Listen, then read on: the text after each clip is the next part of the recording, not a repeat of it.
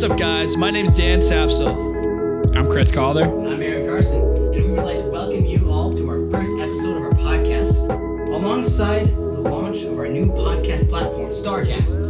Starcasts is a mobile app for producing podcasts and discovering new ones.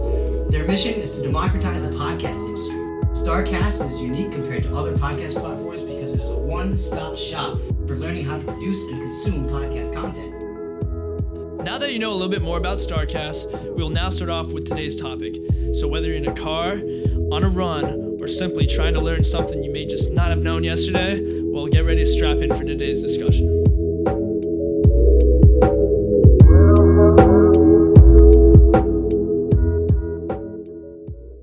All right, guys. Well, today we're going to jump into a pretty relevant topic uh, that seems to be affecting many people, not only within you know the music industry and the music community, but uh, those who are surrounding it as well. Within a time span ranging from the 70s to the present, aka 2020. Shit, 2020, guys. I know, seriously. Oh my I'm gosh, starting to a feel new decade. Uh, you know, that's a large span to talk about music and its connection with drug abuse and other the other way around with you know the surrounding communities. One way I think that we would have a much better understanding of how addiction and drug use relates to our surrounding society today is uh, unfortunately that people are just not talking about it Mhm. as much as it should be talked about. And uh, researchers are just now doing more studies about what causes addiction rather than in the past when they probably should have been doing these research this uh, research. Right. It's it's not so much a war on drugs as it is more so, you know, really figuring out why people are addicting to are addicted to various yeah, substances. like what gets people addicted almost. And now researchers researchers are finally doing these studies, uh, trying to understand how the brain works with different types of drugs and which ones are more addictive, why people are going back to them, and what people are doing to get access to these drugs for which their addiction is occurring from. Mhm. Um, in a study taken back in 1979, done by a social research group at the George Washington University, they found that through 7,224 face-to-face interviews, that the study found the highest use of drug of marijuana was used by young adults between the ages of 18 and 25, and that nearly seven in 10 young adults have experienced the use of the drug, while one in three are currently using it. So that just comes from a, a, dru- a uh, research that was done out of GWU, uh, late 70s, almost 80s. And now, you know, marijuana use is basically normalized now in today's uh, media and music industry. Mhm. So, you know, we, we look at some of these numbers and can think about multiple reasons why the use of that is now becoming a legal drug in most states. Uh, and it's primarily used as the number one recreational drug that of choice. Can, can we put this more into perspective real quick? Um, with this, just the statistics that we brought up. Um, so seven in ten young adults have experienced use of the drug. That's a lot of people. So if a lot you of put it. ten people in a room between the age of eighteen and twenty-five, seven of them have used this illegal substance. Exactly. Yeah. We all know it's illegal, and we all choose to use it anyway. At least seven out of ten of us do. Mhm. And then one in three currently use, so that's daily active marijuana users. And it's still illegal in most places in the country, but if one in three people use it, that's a lot. That's a lot of crime. I don't know. It's a lot of crime that's been criminalized. I mean, you know. statistically, one of the three of us is a daily active marijuana user. Mhm. I wonder who it is. Not come me. on, guys. Come on. Come on now. Um, no, but you know, sort of. I think that brings an issue that maybe we didn't think about earlier in our in our studies um, of morality. It, but morality nowadays is much more subjective than it used to be. I mean, if we think back as early as I don't know the twenties, everyone was going to church. If you weren't going to church, you know, you were probably a problem for the You're society. Probably a Satanist. You're at, yeah, you're, you're Seriously, yeah. let's get with Burn them at the stake. you know what I mean? But but think about it in terms of, um, you know, obviously our our government has decided that using marijuana is a problem, and and obviously we're progressing in a different direction nowadays, so that we are much more tolerant of of marijuana use. Um, but if you think about it, we've had absolutely zero deaths related to marijuana, and focusing on the artists and the timeline that we've established for this podcast. I mean, from 1970 to 2019, we've lost a minimum of seven different artists that we chose to to specifically bring to attention. But there's been multiple. But there's been many you know, more. yeah. So there's all sorts of people that are essentially using drugs um, and and dying from that drug use, and not only just in the um, music industry, but in in society as well. You know, I did, I did a quick quick glimpse of, of what we were dealing with, um, a little bit of research to look into sort of the opioid cons- consumption and the epidemic that it is. Um, the CDC reported that 70,000 deaths were due to opioid consumption within the United States in 2019, and 88,000 alcohol related deaths accompanied it. That's crazy. Like those numbers just. So, this is year, something yeah. that clearly people should be talking about because in society alone, we have a significant issue with drug usage. I mean, as you can, you can, I mean, here's the deal. I think we're getting to a point where in society we're, we're questioning what drug use is. Is it bad? Is it good? Is it just a thing that happens? I mean, as early as the ninth century, we see uh, heroin being used um, as a medication. But that's still a drug and it's being used for a purpose. Um, and similar to use subjectively, let's focus on our on our artists. Yeah. So let's maybe. uh Let's let's think about Jimi Hendrix, and um, I also want to talk about um, Amy Winehouse too because Yeah, I think she's a definitely someone that we need to talk she- about. she's and bring up. she's not just a person that's using because um maybe she's she's mentally ill. I mean, to a certain degree, yeah, there's body dysmorphia in, involved with her bulimia, but um, you know, Whitney drank herself to death. She drowned Oh, yeah, in she- alcohol, yeah. more or less. Um, and clearly she wasn't happy. One thing that sort of resonated me when I was reading through her profile, um, at one point she reaches out to her mom and she says, "Mom, I found this great new diet." And she was always self-conscious about who she was and sort of how she looked. So she was always looking to, you know, stay fit and fine. especially with all the pressure coming from you know. Exactly. I mean, she's on the labels and- stage. Oh, you, yeah, You really do need to hold yourself to a certain standard because you are the one driving an audience, ultimately making all of this money. You have to look the part. You have to sound the part. You know. Exactly. You can't be fucking up in front of all this paparazzi. E- exactly. You really can't. So in a way, you don't own your life. So what she did is she sort of self-medicated with with alcohol. But um, that diet that she was talking about when she spoke with her mom was essentially she would binge eat at lunch with her friends, and then later on she would proceed to throw up. Yeah. And she she's like, I can stay skinny but eat what I want. Yeah. You She- know. she's eating what she wants, but she's not digesting it and, you know, getting the nutri- nutrients that she really needs as a performer. Uh, you know, when you're performing, you're on stage for hours. And before then, you know, you have to really hone your craft and be practicing and going over lines and going over scripts and going over your music and lines and everything. And it's not only a physical thing that you have to do, it's a mental thing you have to do. And, you know, in this case with Amy Winehouse, she, if you- you're not eating right and you're basically not eating anything to a point and drinking yourself to sleep every night, you know, you're not going to have the energy to do your job. And it ended up in her death. What's also interesting to see because, you know, arguably she's one of those members of society that has everything that she needs. Uh, she's got money, she's got fame, you know, she's this idol in the eyes of the public. However, Grass is always greener. exactly, that's that's what we could assume. But Especially as a performer, there's this immense pressure to be that vision of perfection on the stage, or on the screen, or wherever she is. Yeah. you know, sort of, I mean, beautifully spoken. She goes ahead and she talks about, you know, her friends and family trying to get her into rehab. Um, you know, we can all think about the song, it's super catchy. You know, it's it's it's a good song, but then at the same time, it's like to a certain degree, she is identifying that she has a problem, and that other people have tried to help her deal with that problem, and essentially what she's doing is she's self medicating. Um, let's think about 1994 Kurt Cobain, lead singer of Nirvana.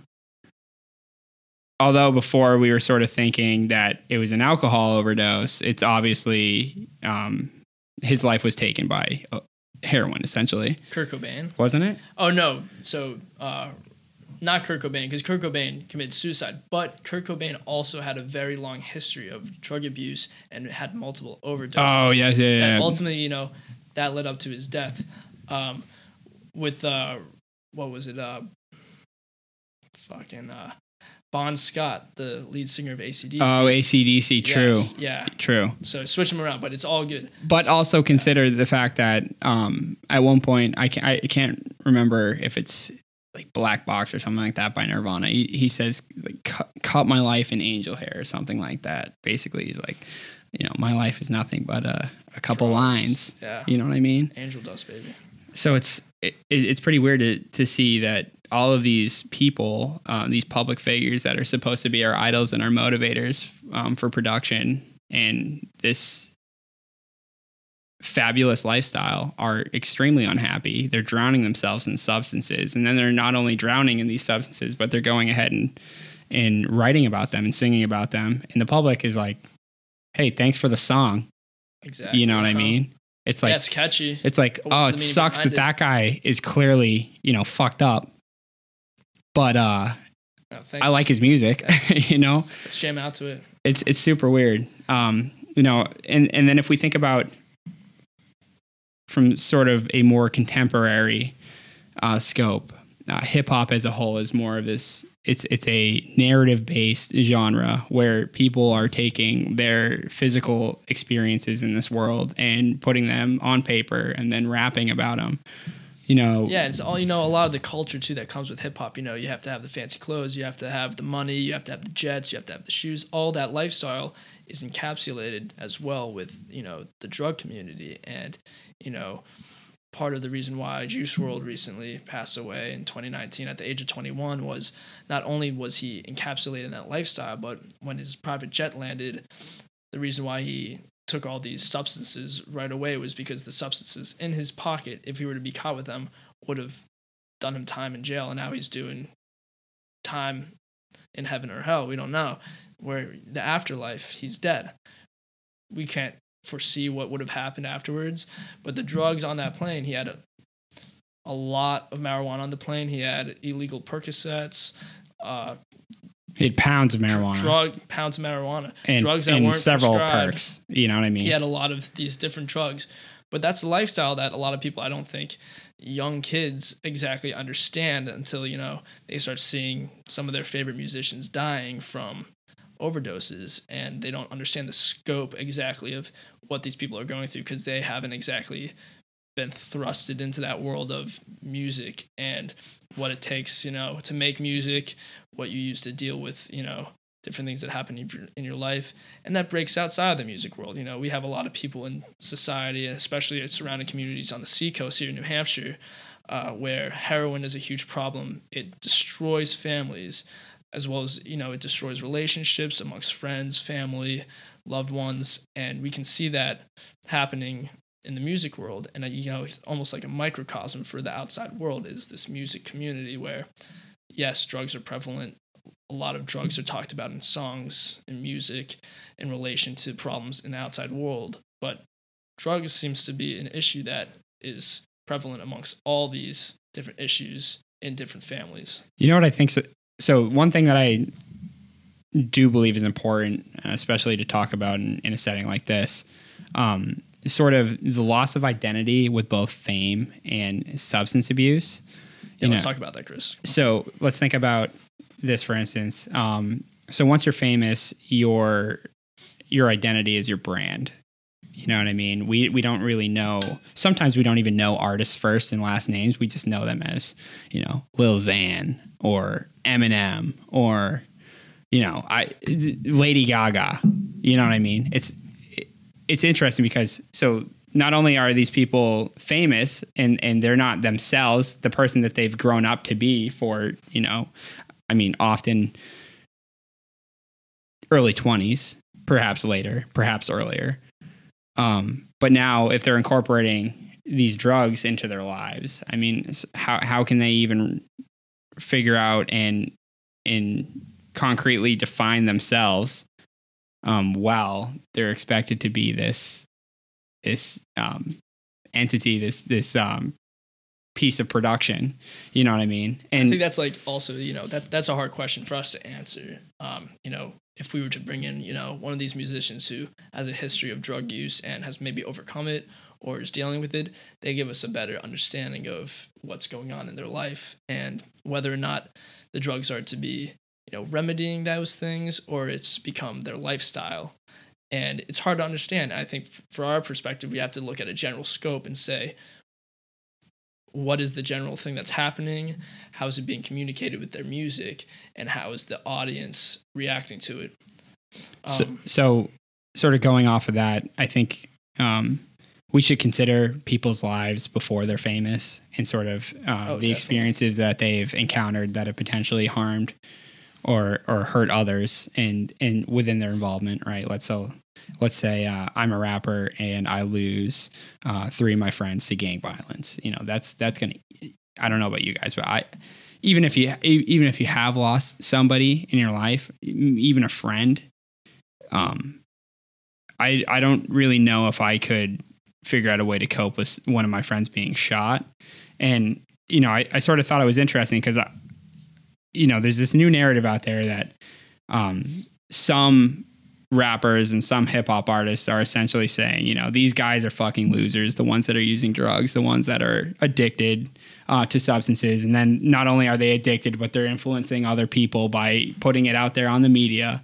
Um, but um, to get to the point, essentially, we have uh, this new movement from other hip hop artists that are like, these guys are fucking losers. Like, I never did drugs. I never, you know, sold drugs. I never, you know, hit women and stuff like that, which, yeah, to a certain degree, we would understand that. But it's interesting because there's some, there's often backlash when people like Russ and um, j cole, J. Cole yeah sort of come to the scene and they're like, hey, you know, Lausanne, what the fuck are you doing? yeah there's a You lot of what I mean? there's a lot of outrage when uh, there was an award ceremony and uh, uh, x got uh, some nomination for an award and uh, j cole and russ were both two people who basically were talking about this kind of issue of you know uh, don't mourn people who have or like have hit women or ha- are abusing drugs Yeah, exactly. and it hit home to a lot of people who were fans of X because they saw, you know, this guy who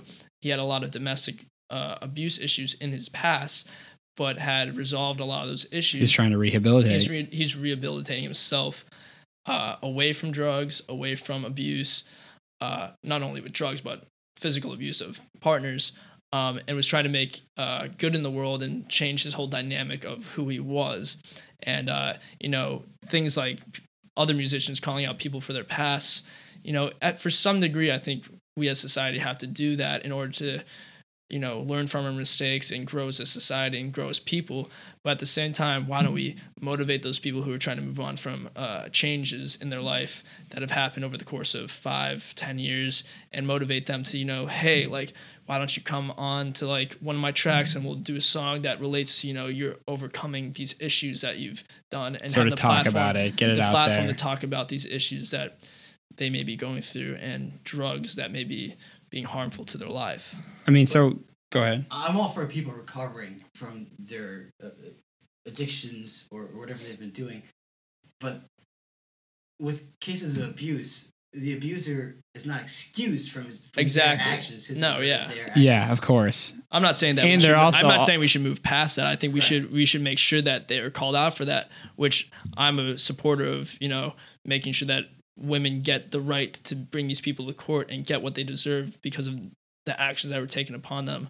My mom was, you know, she worked for uh, a domestic violence organization uh, back in New York, and I was since high school, I was very involved with learning these stories of these women, these who had to leave their families and bring their children out of the household to get away from abusive men, as well as some men who had to leave abusive relationships. And you know, it's something that's scary, but it's also another issue within our society that sometimes relates closely to uh, drug abuse. That people just use it. Mm-hmm. It's like they go hand in hand to a certain degree. It's you know, like they go hand in hand and some people who are the uh, the victims of these things are using drugs to cope and they're not leaving the relationships yeah, you know, and and that sort of brings up such a vast issue that I know, that, I wish I, w- I wish honestly, you know, we could solve that easily. But you know, this is why we're here to talk about it today. You know, sort so sort of going back to let's go back to uh, let's go back to Jimi Hendrix and talk a little bit about him. Uh, one one thing we should mention about Hendrix. So his era, um, there was a lot of acid, there's a lot of cocaine, the there's a lot of weed. War was if there's weed. The Vietnam War was happening. exactly. So there's going to be a, a natural spike in opium use. Um, They don't have internet yet, so that's but a big it, it's it's also no inter- cameras everywhere. it's interesting to say because um, you know I remember watching a documentary where Jimi Hendrix is up on stage and he's absolutely killing this guitar solo in, in, in Woodstock. And later on, they interview him and they're like, "So you know, sort of, what were you thinking?" And he goes, "I was battling a snake." and they're like, "You know, what the hell is this guy talking about?" Essentially, he thought his guitar was a snake and he would and he had to kill the the solo to kill the snake. Yeah. So he, he plays one of his best performances, and he, and this guy's on acid. You know what I mean? Can we pull up that? yeah, pull that up. Let's get that up here. Um, but of while you guys are, are looking for that, um, Here, while while we're looking for that, I'm just gonna I have it pulled up for us, and you know we'll we'll do a uh, a video clip and audio clip on the on the uh, podcast. But basically, I just want to get a little bit bit of a background as to you know why Jimi Hendrix was such a huge figure for so many in the 70s, and what ultimately led up to his death was a drug overdose. So uh, Jimi Hendrix, you know, he learned to play guitar when he was a teenager, and he grew up to become this rock legend who, you know, excited audiences uh, starting in the 1960s. And, uh, you know, he had this new way of playing the electric guitar that no one had really seen before or heard before. And it made a lot of people more ambitious with wanting to learn the guitar, pick it up, and play like Jimi Hendrix, uh, which no one obviously could. But, no, uh, no, so in the mid 1960s, uh, Hendrix met this guy named Chas Chandler, and he was ended up being this bass player of the British rock group uh, The Animals. And uh, so he signed this agreement with Hendrix to become his manager in the late 1960s.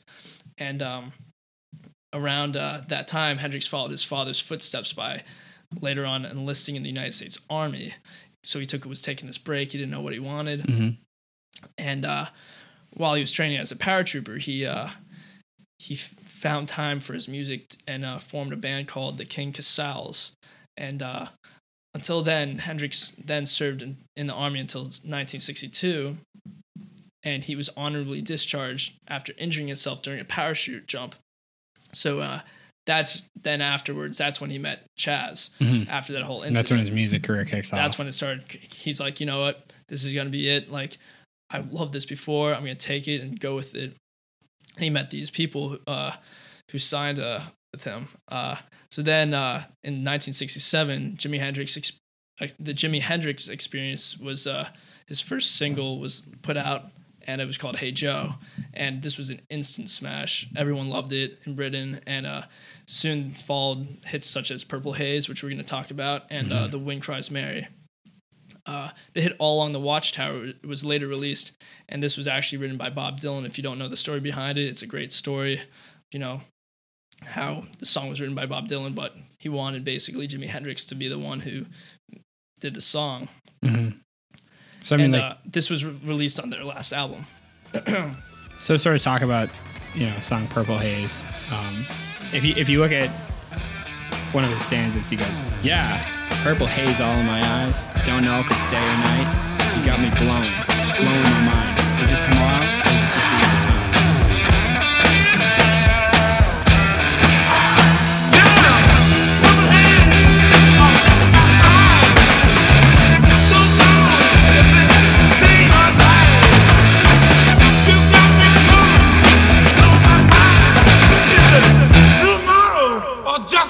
The end of time. kind of interesting to think about. You know what I mean? Like this guy is he's not only is he advocating for anti-war, um, he's producing music that's never been produced ever before, and then he's also sort of talking about how you know he's he's fucked up all the time. You know, and, and to a certain degree, whether it be recreational or uh, you start sort of trying to use um, substances to cope with the past or you know mental illness, whatever it be, um, you're gonna lose yourself somewhere down the line. And it's interesting to see that as far back as Hendrix, we're seeing it in the lyricism where they are identifying a loss of identity and a loss of time. You know, it's it's like I've spent most of my days recently getting fucked up. I don't even know what today is. And it's not it's not necessarily a literal stance. Essentially, he's taking a metaphorical stance and saying, you know, how I would interpret this is I don't really know who I've become I don't recognize myself from the person I recognized yesterday. You know, so I don't know. It, it's kind of it's kind of weird to see that even back in the '70s, people were sort of speaking out against. Um, maybe they're not even speaking out against substance. I don't think they were speaking out against substance abuse at all. I think they were using recreationally to while enjoying music, but also they were using recreationally as almost like a resistance to you know war, the Vietnam War, society. Um, so, not even society. Like I think their society. I mean, perfect example is when he played at Woodstock. You know, mm-hmm. all these. You know, the '70s were the hippie movement. And, yeah, everybody's you know, doing drugs. Everyone's doing drugs. Everyone's. It's the the uh, decade of love, mm-hmm. and every everyone's mutually agreeing to do this all together as one, and everyone came together to you know listen to music that was anti-war music where like all these people who Jimi Hendrix, he was dishonorably discharged by the army. These people fucking loves him. Like they're like, oh yeah, he's he left the army, dishonorably discharged. Now he's rocking out on the guitar, now, talking know, about was he drugs. Drafted originally, or did he? No, he enlisted. Yeah, he enlisted. He so yeah. his father was in the war. Yeah, or his father was in the army, and then he enlisted into the army, uh, but was dishonorably discharged uh, before, or well, during the Vietnam War. Okay. Yeah. This was sort of a time where he's trying to figure out what, what direction he's going. Yeah. Sure. I mean, from, from my point of view, something I've, I've always found very interesting about Jimi Hendrix is that when he was in training in the military, mm-hmm. he had his father send him his guitar. Yeah. So he would skip training. He would skip formations, things he was supposed to show up to practice. Mm-hmm. So obviously, this guy had you know something he loved, but I don't think one because he was African American mm-hmm. in a white America, he, he thought all so right. By default, he has less options. Less exactly. Yeah. Exactly. And so by following in his father's footsteps, by joining the army, he's doing something that not only will be like looked upon in a good way by not only his family but other people. Whereas, you know, would he be able to make it as a guitarist sure. if you know he didn't go through these steps if he didn't get dishonorably discharged would he ever have met this guy but i also see him finding himself and creating his identity through his actions so exactly he knows yeah. he's not going to be a soldier he's going to be a musician that's what yeah. he starts to practice exactly and then yeah. when he leaves the army he does have this sort of identity as I'm a musician, and then he plays in Woodstock because, well, he's had a career so far that allows yeah. him to. And so I'm just wondering, at what point does he have an identity, and what point does he lose it? Yeah, Is exactly. It it's just changing that he feels like he doesn't have it anymore. Because I know, like, when we go through changes in our lives, sometimes I'll feel like, oh, who even am I? Yeah, when true. I started college, I was a theater major, and now I'm interviewing for business positions. Yeah. yeah. So, so you I don't have the same identity I did two years ago. Hey, I mean, really I'm similar to you. I was a music major for a year and a half, and you know, I love playing the viola out of all things. I just I loved it. I played it when I was a little kid. I grew up to you know play at Lincoln Center, Carnegie Hall a couple times with the symphony, and that's what I thought I wanted to do. And uh, after playing it for so long, and you know doing all these rehearsals and being very isolated and playing just by myself, eight hours a day, no real social life, uh, up late hours at night just trying to perfect certain parts for this one kind of thing. It was less fluid than, you know, being a guitarist where you can make your own band. Mm-hmm. You had to be almost perfectionist and that's what I didn't like. So I changed to now, you know, communication and you know, that's where I found passion in. And for this, for Jimi Hendrix, he found a lot of passion in music, not, you know, formalized structure like the army. You know, he, he wasn't going to be an army man because he knew that he needed that fluidity that came with being a guitarist. Sure.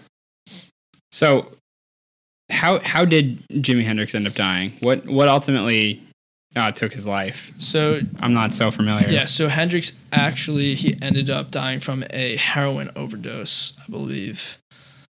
Uh, yeah. Hold on.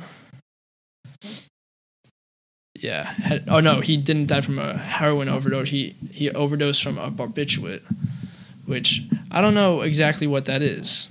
What's a barbiturate? Check it out right now. Yeah. Let's see. Uh, a barbiturate is a drug that acts as a central nervous system depressant and can therefore produce a wide range of effects. from mild sedation to death. Oh, great. Yeah. So- So, I don't know. Did he? Maybe you know it. Does it act like an opioid? Maybe. it's it's probably somewhat of like a Xanax effect where it's gonna really relax the person that's consumed it and ultimately um, provide some sort of. You said? Did you say it was an antidepressant or? It's a depressant. It's It's a Depressant. Nervous system depressant. Yeah, Yeah. so it's it's just gonna it's gonna lower your heart rate. It's gonna chill you the fuck out, and I'm sure you. I imagine with a, a bunch of different stress of just traveling a, a ton. I think, uh, you know, potentially he was using drugs to take the edge off at night, and then also incorporating it into his music, where he's using drugs and playing um, these crazy song or performing these crazy songs on stage uh, in tandem. Um, Yeah. but we also should consider the fact that you know it's not necessarily just the case that these people are are sort of fucked up mentally or struggling with something um, like let's look at the fact that um, heroin and opioid consumption sort of is broken up into three categories in terms of how people start so you have those that are cocaine binging um, so they do so much cocaine, they ultimately snort heroin later to fall asleep because they're just so amped up on the cocaine they can't they can't fall asleep. So they binge, binge, binge, binge, binge, and then they're like, all right, we'll do a line of heroin, and you not essentially nod off into this like warm blanketed sleep. They describe it, and you're, and you're done for the night. Um, two, you have polydrug experimentation where individuals are sort of just trying out all sorts of different drugs out of curiosity, ultimately leading them to their demise, which would be uh, recreational use of opium. I would argue that there's no such thing as recreational use of opium. Um, if, you, if you're using heroin, eventually you're, it's going to lead you somewhere you don't want to go. Um, and then also, we need to consider that um, doctors were over prescribing medications um, to specific individuals. I mean, not even specific individuals, just to anybody. And they're giving you like a hundred hundred pills of oxy in one script, you know, for a freaking broken finger. And they're like, all right, you know, you're you're in pain. Here's here's a couple, you know, here's a hundred pills of heroin, synthetic Go heroin. wild. You know. Yeah, exactly. Like, you know, enjoy. So we also should consider the fact that, you know, these these people that are dying aren't necessarily just um, failing themselves, but potentially our systems are failing um, these people. And I know we focused our conversation today mainly on artists, but it also uh, parallels society. You know, these deaths are like like we said earlier. I think I think I said what like seventy thousand deaths in 2019 due to um, some sort of opium. Um, that's not just artists, you know what I mean? But what's unique is we can identify with these artists as a culture, as a nation, and sort of be like, hey, I see this guy's going down a dark road. How can we help this guy? How can we help him? As How can we start the conversation?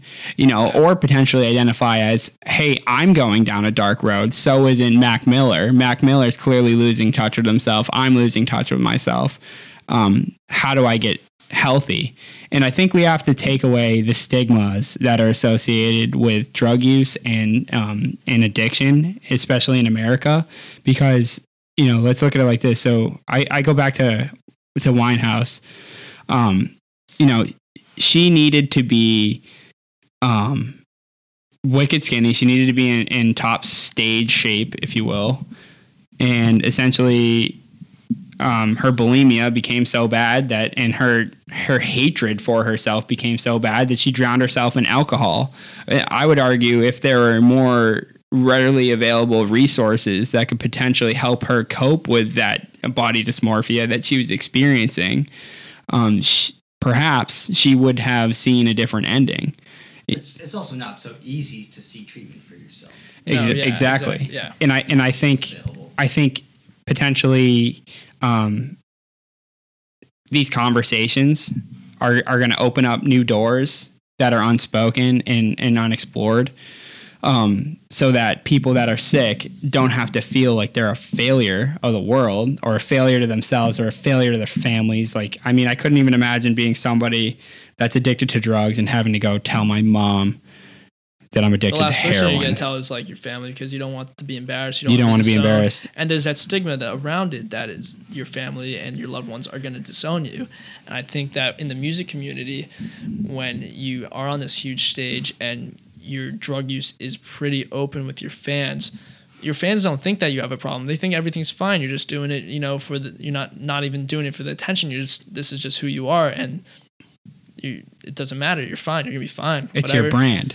It's you know your- what I mean? Exactly. It's attached to who you are. And if that's what your brand is building off of, then you're going to keep doing it. You're going to try things that are even harder. And people aren't going to really care until things like overdoses happen, loved ones die, you die, all these different things. Like let's let's talk about Demi Lovato a little bit. She had to take a Mhm. huge break from music Mhm. just so that she could get rehab, find resources to help with her. Cocaine, right? Cocaine, yeah, and she yeah, uh, potential suicide yeah. Um, you know, all these things was she was engulfed by this lifestyle that was her brand, and I think that she fi- figured out that she didn't want to do those things and live that way until she had figured out what she needed to do to, you know, like Mac Miller says, self care. So, like the music industry, I mean, we're identifying this strange double standard where it's like talk about the fact that you're addicted and struggling, and and you know your audience is going to love it. They're going to identify and be like, "Hey, I love Demi Lovato because she sees the world and deals with the same things that I do." And Yeah, I see, exactly. I, and we're seeing the world from a similar playing field, right? And that's cool because she's an icon. But in, but the double standard then becomes okay. Demi Lovato's fucked up. Keep Don't making like money. her. Don't be like her. Keep making money, but Yeah. it's a bad example. Like, just Demi- like Shut up. You're Yeah. making money. Yeah. You know what I mean? You know, and then all of a sudden it's like kind of Demi comes off and she's like she's really suffering and, and the media's like, you know, she's fucking crazy. You know what I mean? Like she's going AWire. It's like yeah, she's addicted to drugs, you know, and what these artists don't have that I would argue the status quo has um, is a sense of privacy. So they can deal with their issues from behind the scenes and not be scrutinized by millions of people. And that much, so I imagine that makes it that much harder um, for these artists, whether it be as late, or I should say as early as the 70s and as late as, you know, 2019. 2020. It, it just makes Yeah. it so much harder because it's like, oh my God, if, if I admit defeat, then I'm going to lose everything that I've built and worked so hard for, this empire that I've created. Um, and I mean, that's got to, that alone has got to create so much anxiety that these people are, are, I mean, I can't argue that I wouldn't be an alcoholic if I was dealing with all that stress. What we see, which is very interesting, especially in um, England, is the emergence of rave clubs. I think it was late 80s, early 90s. And with these rave clubs, people started to do psychedelic drugs. So these psychedelic drugs were coming out of nowhere, Molly, ecstasy, whatever it be. And they were actually lessening alcohol sales. So now all these big alcohol companies have to come up with some sort of solution. So what they do is uh, start to create new products that are stronger with a with a more diverse product line. So they're coming out with malt liquors. You know, Smirnoff Ice is dropping like popsicle flavor freaking um, alcoholic beverages that are seven It's point five percent. people to get addicted to, you know. But what they did is they remarketed their their uh, alcohol, and I think it was by 2004 the emergence of uh, binge drinking really really started to um take Take take hold of of culture in both the United States and the UK.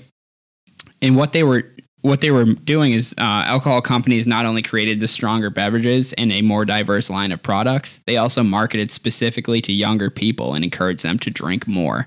And that's interesting because at the same time, Mac's growing up with us, He's he's going through that Years older than us. Yeah. you know, he's really not that much older than us. So he ultimately was part of that marketing pool to get fucked up more, fucked up more, And talk about it, promote it, and, then and promote it. Then you're so go bu- get bought into it. Mac, in a sense, metaphorically, because I can't say this i- that he was making money off this. I don't know. I didn't look don't it up. I didn't look it up. But Mac was making alcoholic companies money because he was promoting the culture that they tried to create in early, the early 2000s. Yes, and they yes, did yeah. successfully create that culture. Now, consider this super quick. I, I, I want to let you guys talk, but I, I got to get this out. Oh, big big talker, Chris. Big talker Um, in the UK, like I said, they're drinking seven days a week, right? I looked up the numbers. We are just behind them in terms of the binge drinking percentage. oh yeah, to- totally, dude. So you know what the you know what it is essentially? It's a difference in culture. While they're they're more of the marathon pace they'll go all night. They'll go um you know they'll drink all day slowly. You know maybe they're drunk by the end of the day and they do get shit faced don't get me wrong. But um we're more of sprinters here. Oh, yeah so we're about to definitely. chase. We're about we're about quick quick quick quick. Think about boston boston the boston aesthetic you know big business we're going quick we're new englanders you know get to fucking dunkin get your coffee and Get get, your out coffee, get through the day, and then hit the bars. of Get there the so bar, get blackout, and hopefully wake up at home. that Do it, do it all over again. to get to my Exactly. my point, you know, um, while it was a little different when Winehouse and Hendrix, you know, obviously there's a there's a gap between the two of them. Um, but when when they were artists, there's a little bit difference in, in the marketing and sort of the cultural experience of substance consumption. Um, nowadays, I'd argue that we're sort of living in a a post marketed world where we're facing we're we're dealing with the repercussions of encouraging the youth to get fucked up and fucked up often. Absolutely. I just pulled up these stats where uh, 30% of high school students, and this is from 2017, is that 30% drank some amount of alcohol, just in general. Uh, 14% of the high school students had binge drank, 6% drove while drunk, and 17% rode with the driver who had been drinking. I don't think it's music's fault, and I don't think that it's exactly you know companies' faults. But I think it's we have to be smarter with how we consume these types of things. So I, I'm reading a stat right now that's that's somewhat interesting, and I'm not even going to say who. Um, it, this comes from guardchild.com. I didn't have time to to sort of check see how viable they are, and I, it's important that I mention that because who knows they could be complete bullshit artists. But they say approximately 20% of teens update their profiles on social media at least once a day.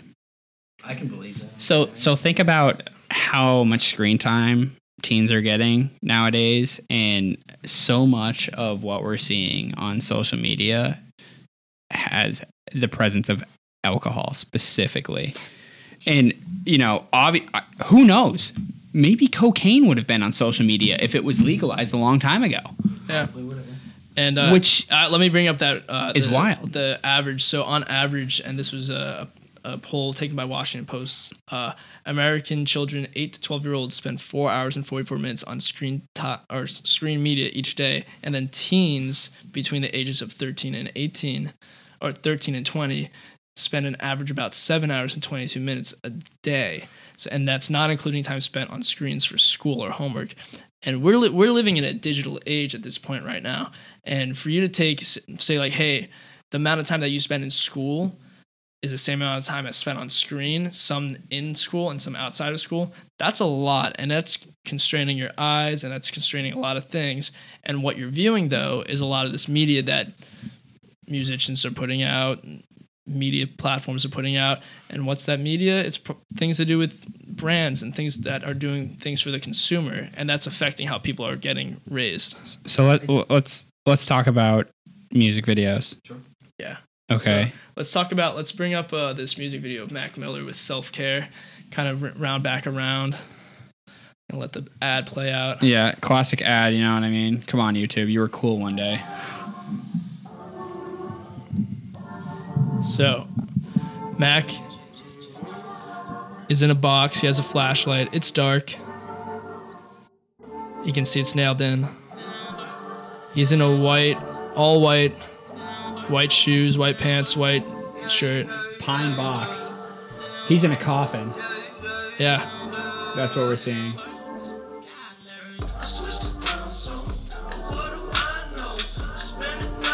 He's now trying to get a cigarette out of his ankle sock. Although he is struggling because he's trapped inside a, a pine box coffin. It's not the easiest.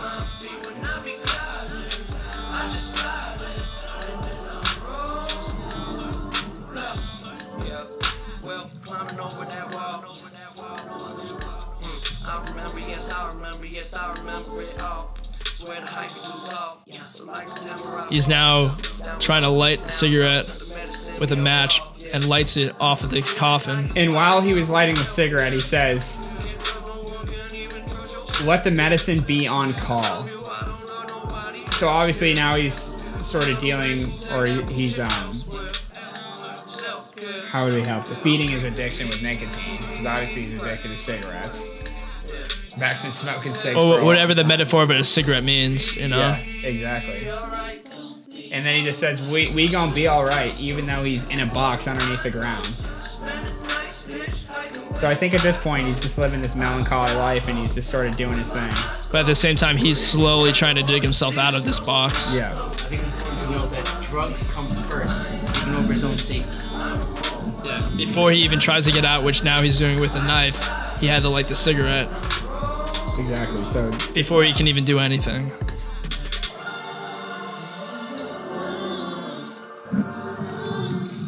So now we're gonna see a shift in in the song, and um, you know Mac's gonna drop another verse. Um, he's been reading them signs, and he's been losing his mind. Must be this how to play. It must be nice up above the lights and what a lovely life that I made. Yeah, I know that feeling like it's in my family tree. Yeah, that Mercedes drove me crazy. I was speeding. He goes, Somebody save me from myself. Yeah. "Somebody save me from myself. Take that bullshit elsewhere." And if we skip through the music video, he eventually gets out of the box, and the song shifts, and it's very. Um, almost ominous a little bit. Yeah, Because it's gray. It's and ominous. It's gray. It's very lucid. If it were a dream, or, um, it's like, it's kind of spectacular. Know, he's got this white background. And he just crawled out of the dirt, as if he's in heaven. He just said he's been drinking too much. He got stuck in oblivion, and I believe ob- oblivion is his addiction. He got stuck in this endless loop that he can't get out of. It's forever. It's infinite.